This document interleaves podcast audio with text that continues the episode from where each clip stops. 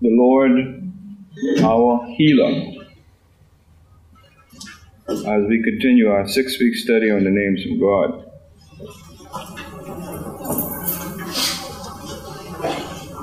Uh, we can turn to page 21 and uh, hold the page as we look at the setting that we're going to be uh, looking at today in our study. The Israelites had known nothing but slavery for centuries. But that changed when Yahweh, the one true God, sent his spokesman Moses to the Egyptian Pharaoh, demanding that the Israelites be released from their captivity. As God displayed his might and mercy, both in the Israelites' exodus from Egypt and their time of wandering in the wilderness, he called the Israelites into covenant relationship with himself. A relationship demanding both trust in and obedience to Yahweh. Let's look at the first question we have. First question When have you admired a renovation project? Welcome, Paul. Thank you. What happened? No class today? None. That many people? Bad weather. Yeah, we were talking about that combination. Yeah. Bad weather and time change? Yep. Can't beat that combination. Okay, when have you admired a renovation project? Anybody? Project that you've seen and you've seen how they've done it, and uh, you just admire the way they did it. Anybody? We are winding down the complete renovations project at the Cove right now. Okay. Uh, a restaurant that they used to call 77 West. Mm-hmm. Uh, it's now called just Fish. Um, very unique project we've been at it for about four months. Can everybody back in? Pardon me. You speak up a little louder.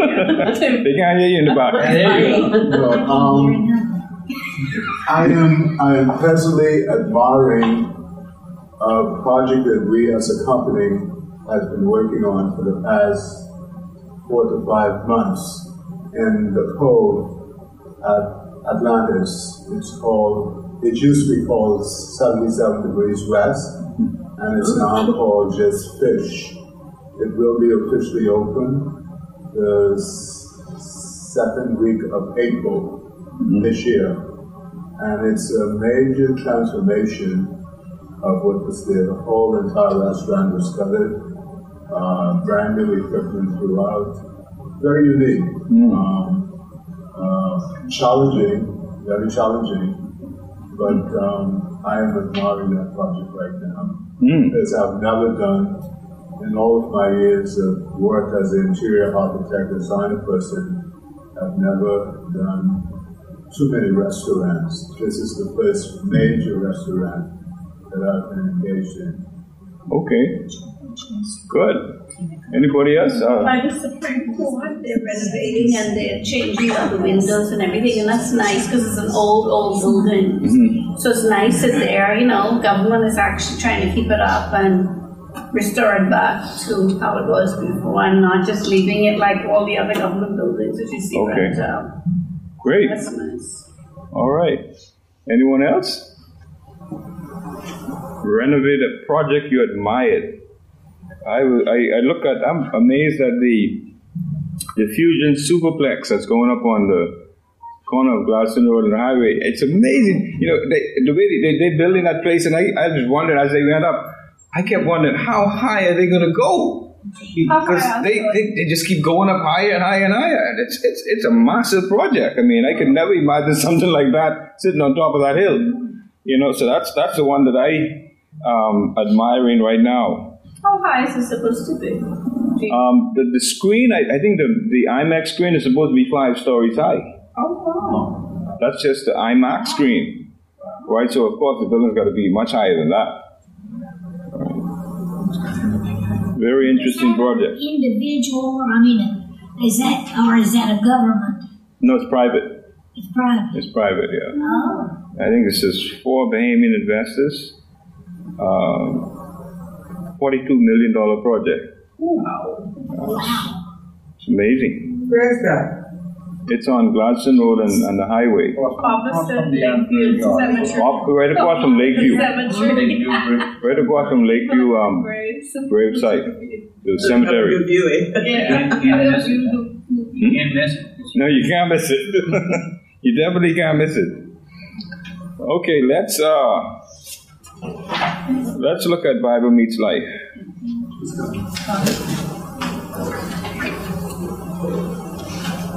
Okay, someone want to read that?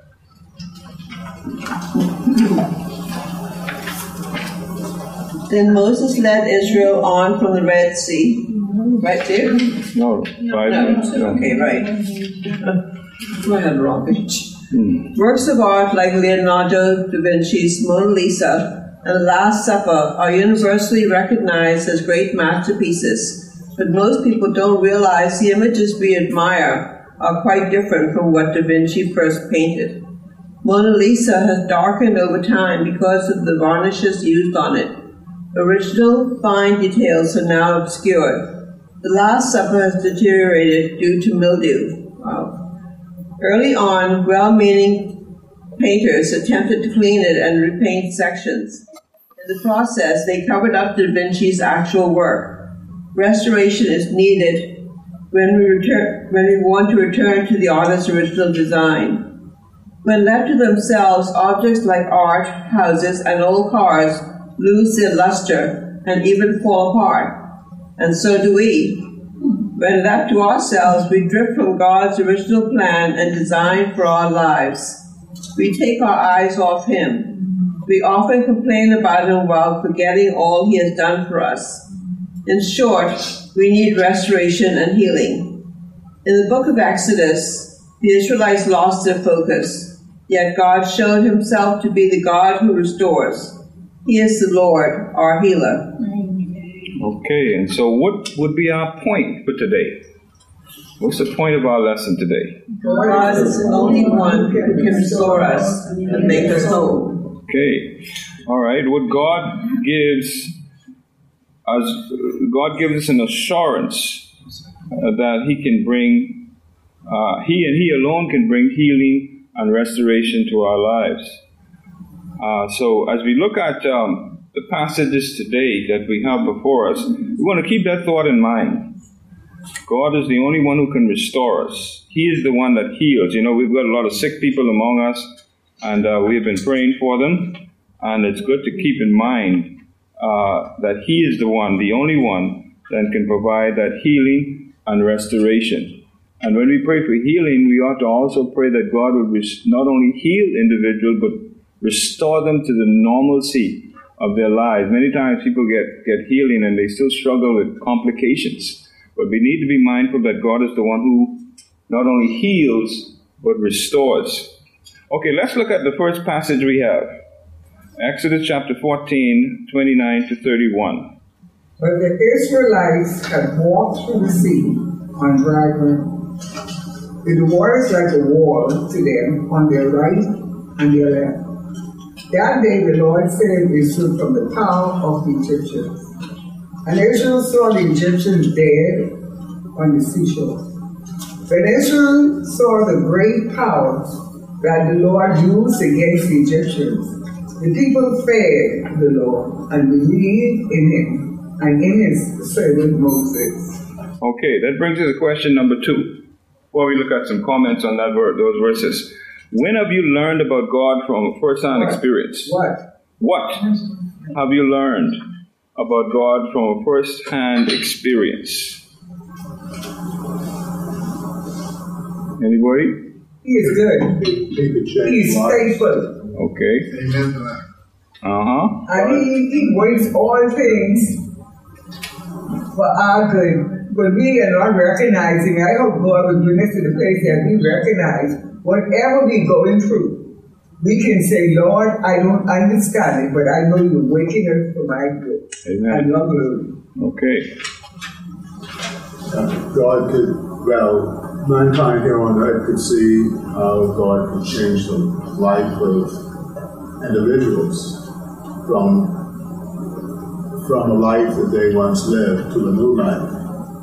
Um, Mm-hmm. that is um, guided by Him. He keeps his promises. He keeps his promises, okay? Have you ever had an experience where uh, something has happened and uh, you look at it and say, wow, only God could do that? Amazement. Only, only God. I'm sure we've all had experiences like that. You know, it stops you in your tracks. Uh, a couple of uh, thoughts on those verses. Uh, verse 29 God worked powerfully on behalf of the Israelites in delivering them from slavery in Egypt. After he freed uh, the Israelites, God led them around in the wilderness toward the Red Sea, according to Exodus 13 18. But Pharaoh soon changed his mind about allowing the Israelites to go free and set out in pursuit of the Israelites with his army, according to 14 5 through 9. When the Israelites saw the Egyptian army was overtaking them on the shore of the Red Sea, they panicked, wouldn't you? You'd panic too, right? I mean, he let, he let us go, right? And we are going on our merry way because all those plagues that God had hardened his heart through all those plagues, and he finally came to the point where I can't take this anymore. Y'all go, go, go, serve your God, do whatever you want to do. And then they left. You leave, and then all of a sudden you see dust behind you, and you realize that it's Pharaoh at the head of the pack in his chariot coming. Would you panic too? Yep. And of course, the obvious reaction would be to attack the leader, right? And that's what happened, didn't it? The verse says, verse 10, they feared greatly, and the people of Israel cried out to the Lord. Rather than remembering and taking confidence in the fact that God, who had won their freedom through inflicting the ten plagues upon the Egyptians, was with them. The Israelites saw only the large, well armed force of Egyptians in chariots closing in on them. Although they cried out to the Lord, they quickly turned on the Lord's chosen representative, Moses. Moses was now in trouble. See that verses 10, uh, 11, and 12. Moses responded by telling the Israelites, Fear not. Remember this favorite verse? Fear not, stand firm and see the salvation of the Lord which will work for you today. For the Egyptians whom you see today, you shall never see again. That should have been comforting, shouldn't it? Yeah, it should have been comforting, right? Whom you see today, you will never see again. The Lord will fight for you. And you have only to be silent. God told Moses to stretch out the staff in his hand over the Red Sea. When Moses obeyed, the waters parted and all the Israelites walked through. And now, this, this is what I like. They walked through on dry ground. Have you ever thought about that? Yeah.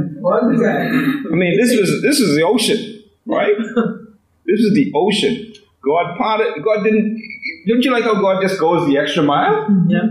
He didn't just part the Red Sea and then to slop through the muck and the mire. And, but there was a miracle in that too. The Israelites walked, God specifically says here, they walked on dry ground through the sea. Between two walls of water to the other side of the sea. When the Egyptians came after them, God told Moses to stretch his hand out over the sea. Again, after Moses obeyed, the waters came back again, and the entire Egyptian army drowned. Now, if you read the verse, the actual account, you'll find that the chariots' wheel broke off because by the time the Egyptians got to walk through, the ground was muck and mire and mud again. It wasn't the dry ground that the Egyptians, that the Israelites had walked through. So we see we miss that miracle a lot, don't we? We wonder how Pharaoh's army succumbed like they did. But God did a miracle there. The miracle was not just the parting of the Red Sea. The miracle was what God did with the ground of the Red Sea. What he did for the children of Israel and what he did against Pharaoh and his armies. Moses, Moses had encouraged the Israelites to trust in the Lord for their salvation from the Egyptians, and God delivered them. And that's the experience that many of us have had. We've seen how God delivers, and you just stand back with your mouth dropped open in awe and say, Wow, only God. Only God could do that. The verse says, uh, Thus the Lord saved Israel that day from the hand of the Egyptians. Again. Okay, at daybreak, the, the, the, at daybreak, as the Israelites looked back toward the sea, they saw the waters had returned to the seabed, and then the Egyptians were dead on the seashore. Piles of Egyptians mounted on the seashore, all dead. Interesting how God works, doesn't it? Okay, let's look at the verses uh, beneath the verse that we just read. The parting of the Red Sea was an incredible miracle that sealed God's rescue for his people from their slavery into. Not surprisingly, that event holds a prime position as a symbol of God's salvation in the Old Testament. Isaiah later wrote, Wasn't it you who dried up the sea? The waters of the great deep, who made the seabed into a road for the redeemed to pass over. And the redeemed of the Lord will return and come to Zion with singing, crowned with unending joy. Joy and gladness will overtake them, and sorrow and sighing will flee. See Isaiah 51, 10 and 11. Go ahead, you just read it, Isaiah. You just read the verse. The Israelites had seen a clear demonstration of God's great power. As a result, the people feared the Lord and believed in him and in his servant Moses. When they reached the other shore, the Israelites sang a song of celebration, praising God for his deliverance. Exodus 15 1 to 18. Yeah, let's look at those verses. Uh, Moses' song. Someone have that can read it?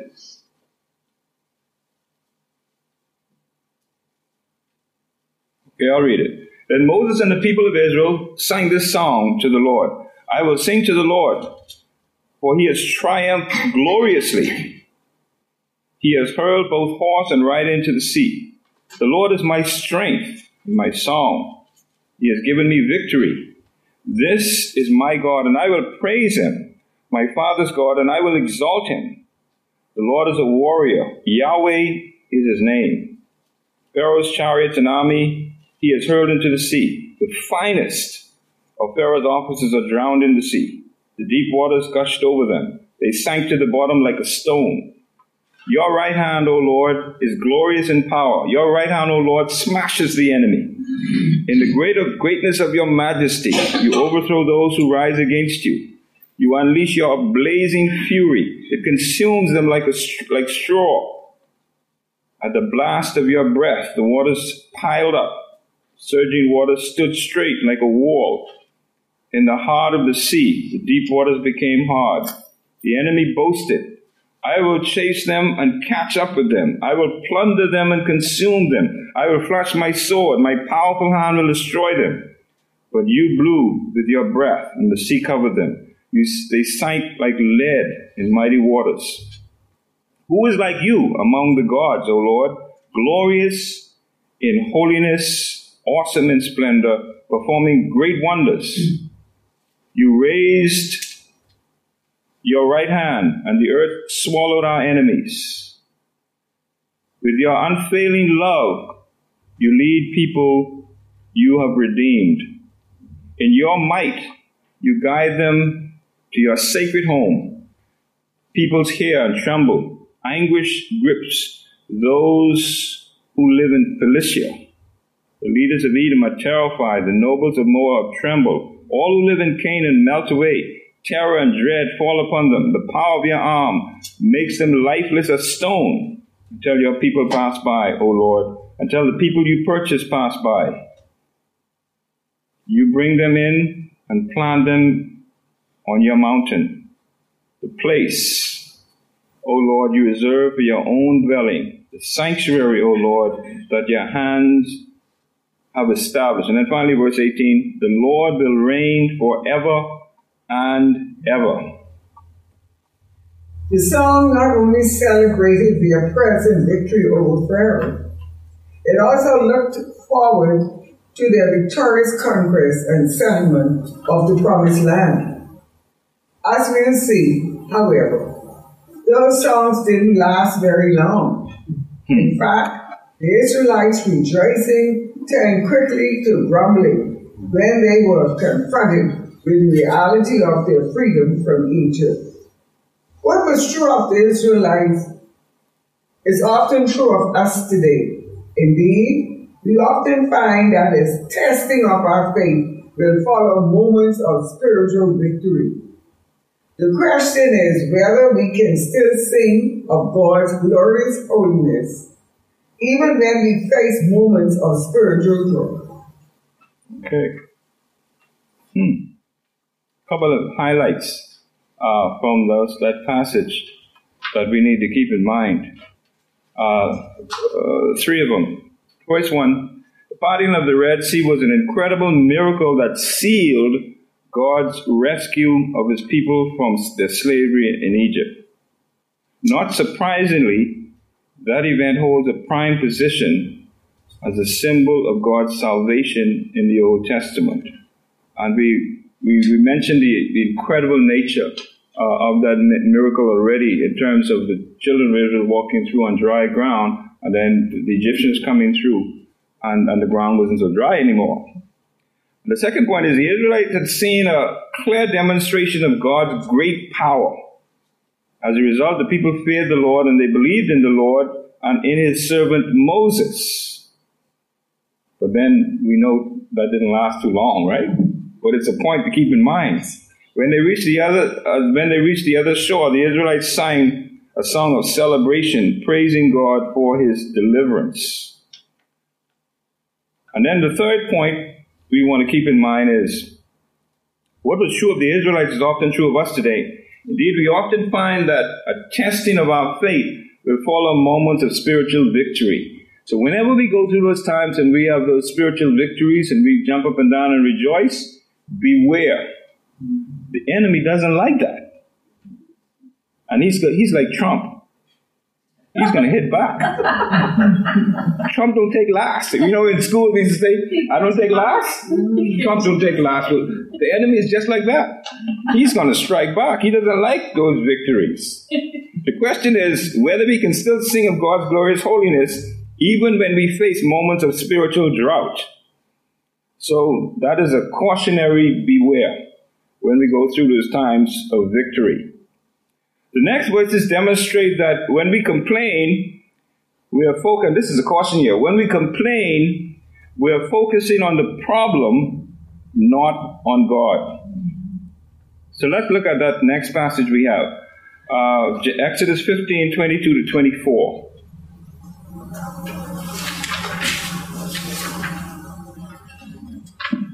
Can go ahead and read that. Then Moses led Israel on from the Red Sea and then and they went out to the wilderness of Shur.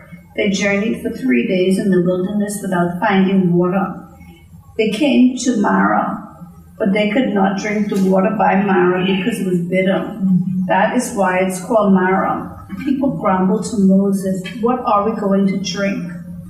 Only a few days into the journey, the people of Israel began to grumble and complain, frustrated by the lack of water. When the Israelites saw Marah in the distance, they thought it was an oasis and likely believed that problems were solved. But their hope was dashed to pieces when they discovered the wells contained bitter, non potable water. Many artesian wells are bitter and unpleasant because of the mineral salts. This one was not simply this one was not simply unpleasant, it may have been dangerous to their health. The Israelites responded the way we typically do, and when things don't go our way, they complained. They demanded of Moses, What are we going to drink? How quickly a hero can become a scapegoat. Hmm. While their grumbling was aimed explicitly at Moses, it was implicitly directed at God, who had appointed Moses as their leader. Moses made this connection clear when Israel grumbled later about the lack of food. He has heard the complaints that you are raising against him. Who are we? Your complaints are not against us, but against the Lord. Exodus 16 and 8. Um, sadly, God's people are described as complaining over 12 times during the wilderness wanderings. The Apostle Paul used the grumbling nature of the Israelites to warn believers in Corinth about such behavior, along with craving evil things, idolatry, immorality, and more. See 1 Corinthians 10 6 11. Let's look at those verses because it's important for us to take note of those, what he's saying here, what Paul is saying. Um, anyone have that? Can read it? These things happen as a warning to us, so that we, we would not crave or crave evil things as they did, or worship idols as some of them did. As the scriptures say, the people celebrated with feasting and drinking, and they indulged in pagan rivalry. And we must not engage in sexual immorality, as some of them did. How, how, how? Go ahead. Go ahead. How about? Verse 11. As some of them did, causing 23,000 of them to die in one day. Nor should we put Christ to the test, as some of them did, and then died for died from snake bites. And don't grumble as some of them did, and then were destroyed by the angel of death. These things happened to them as examples for us. They were written down to warn us who live at the end of the age. Okay, so we have some warnings. Okay, we have some examples. Verse 11 says, These things happened to them as examples for who? For us. For us. They were written down. We only write things down when they're important, right?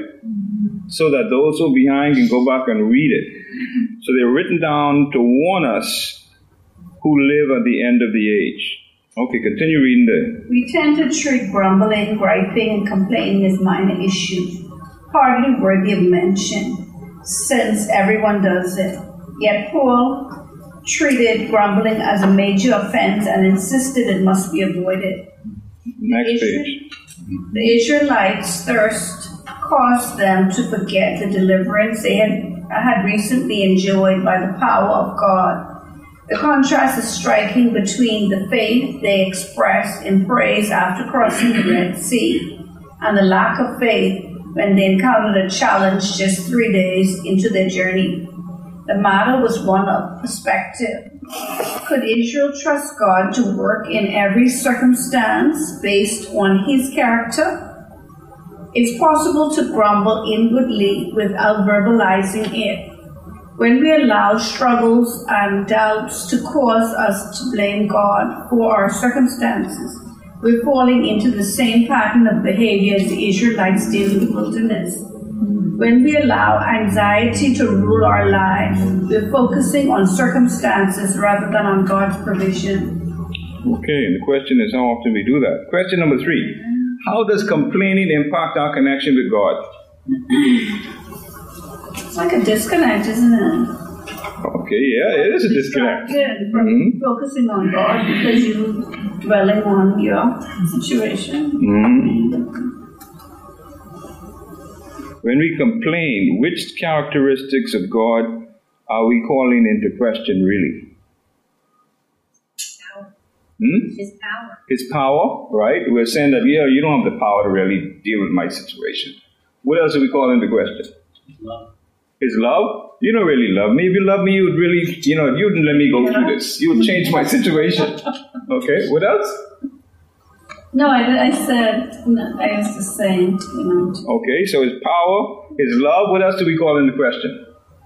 His faithfulness. His faithfulness. And we know that God has proven his faithfulness throughout the journeys of the, of the children of Israel, whatever they wanted. And we just read it, what he did for them. He always proved himself faithful. They could never accuse God of being unfaithful in any way, shape, or form. And so we, we call into question all these things. What else? But then also, it show us our unbelief in it. Mm-hmm. Okay, our lack of belief. That's right. Okay, and that calls into question his trust, right? We don't trust him. And then your faith is good too. Because you Faith? can't see and wait and all that. Okay, and he's proven himself in so many ways. Okay, let's look at uh, some main points here um, from that passage. Only a few days into the journey, the people of Israel began to grumble and complain, frustrated by the lack of water. They totally forgot about God's faithfulness and the provisions that He had provided before.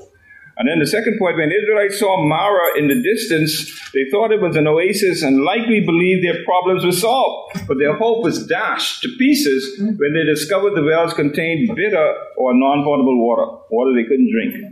And then they demanded of Moses, What shall we drink? How quickly a hero became a scapegoat. Okay, the man who had delivered them and brought them through all of this. Now they're ganging up on him, like we say. All right? And then the fourth point, the final point here is while their grumbling was aimed explicitly at Moses, it was implicitly directed at God, who had appointed Moses as their leader. Moses made this connection clear when he when Israel grumbled later at the about the lack of food.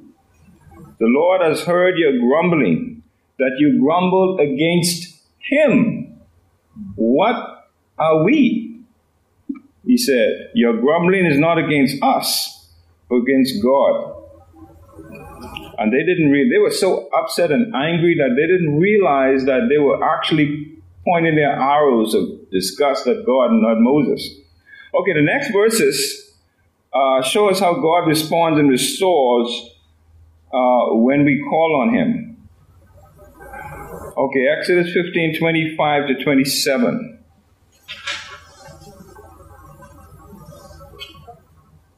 Anybody?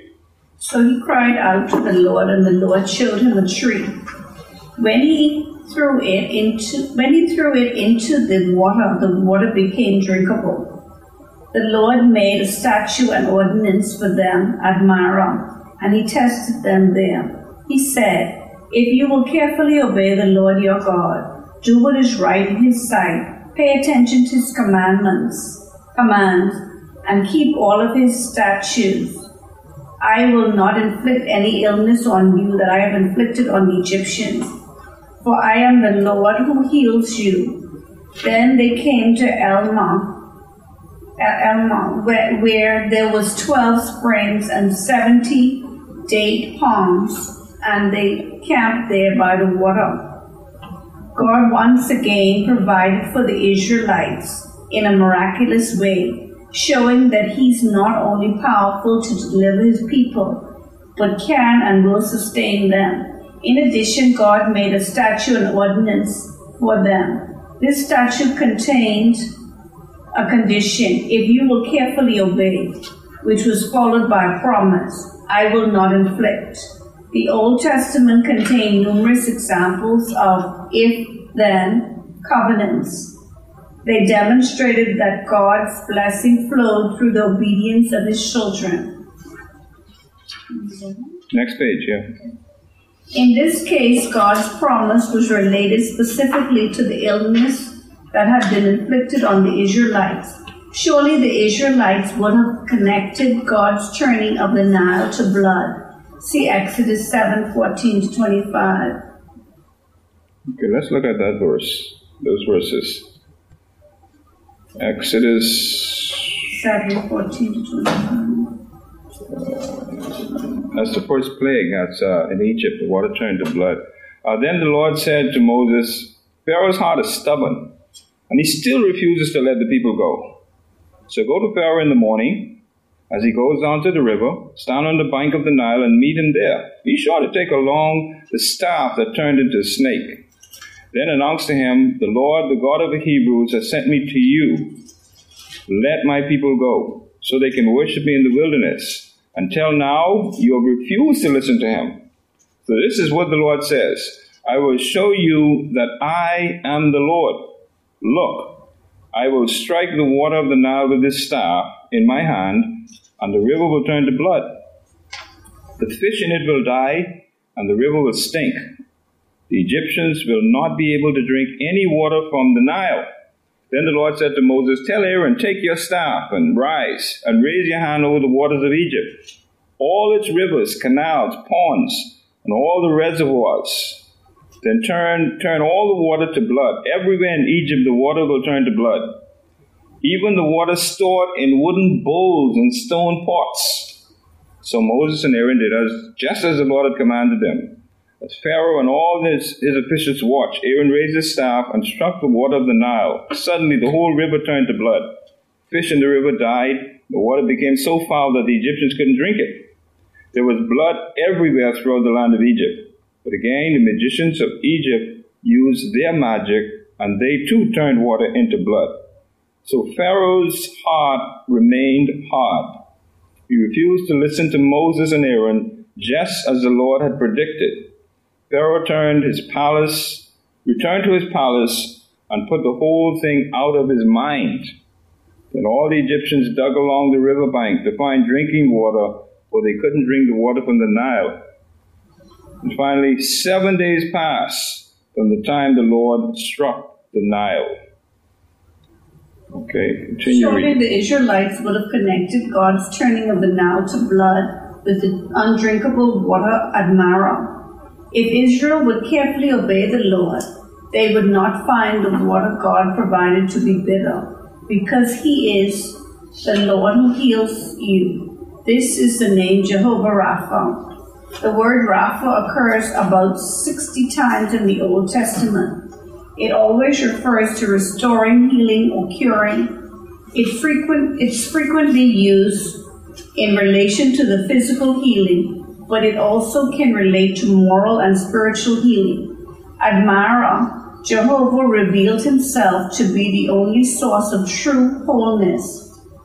He alone was, has the power to change the bitter experiences of life into something sweet. God mercifully sustained the people at Marah, but there's more to the story. God led them from Marah to Elma, Elam. El- Elam, where they were where, where there were 12 springs and 70 palm date palms. They camped there by the water. The numbers 7 and 12 and multiples of these numbers appear throughout scripture representing completeness. Ilma? Elam. Elam was a place of completeness, a refuge that pointed to the abundance and healing provision of Jehovah Rapha.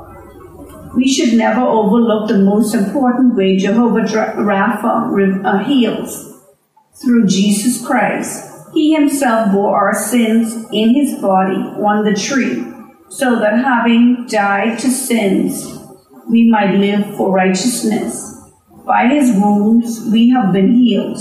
1 Peter 2 24. God promises healing for your deepest pains, your disappointments, your past, and your sins. He can turn your bitterness into sweet refreshment.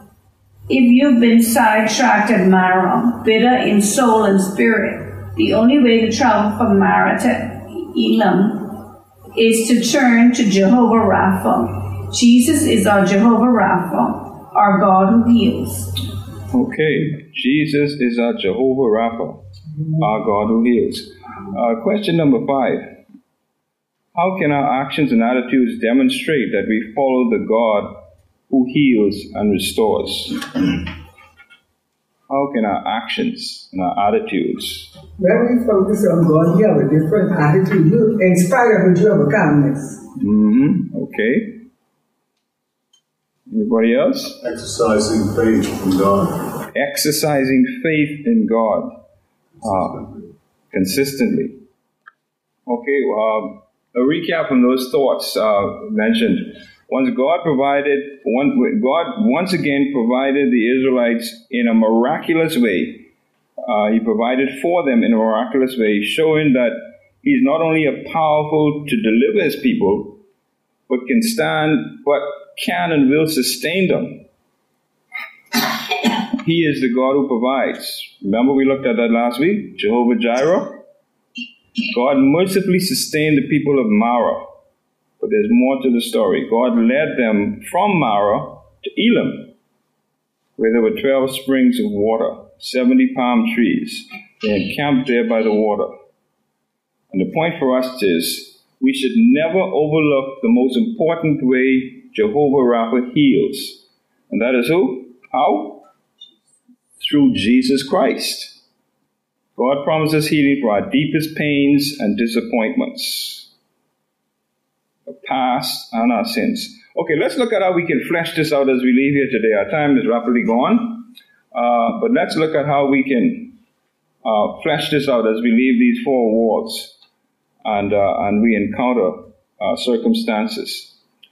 How should we respond when we find ourselves drinking from the bitter wells of Marah? Consider taking one of these steps this week. Listen. Listen earnestly to the voice of God. What is He trying to teach you in your present circumstances? What have you learned about God from these events?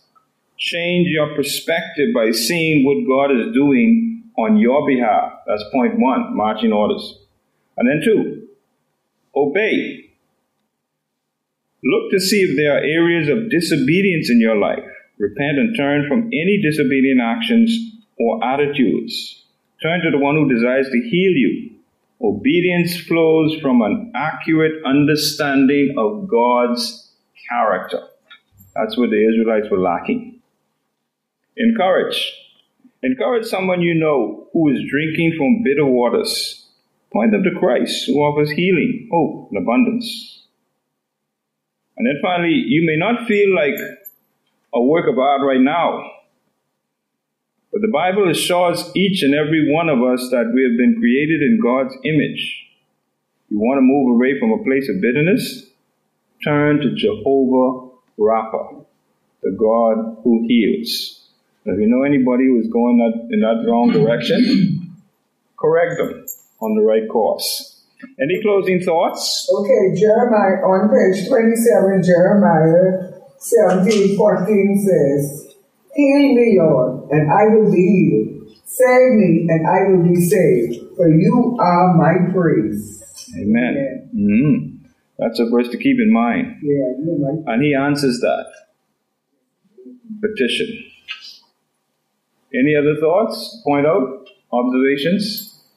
I think sometimes when we're going through something, we will try to reflect back about the goodness and what He's already done for us. Probably try to focus on that instead of focusing on the fact that, oh, He's not here for you right now, but He's been for you, so you gotta wait. And probably try to be patient and hold on and stand firm. What does writer say? Count your many blessings, name them one by one, and it will surprise you what the Lord has done. If the children of Israel had counted the blessings that God had provided on them before, then they wouldn't have gotten into all this grumbling and complaining. But for, but for me, I recognize that we are called to a life of suffering. Mm-hmm. And once we get hold of that, we are able by God's grace to come to anything. Yeah, once you grasp that, there'll be no need to complain. That's right.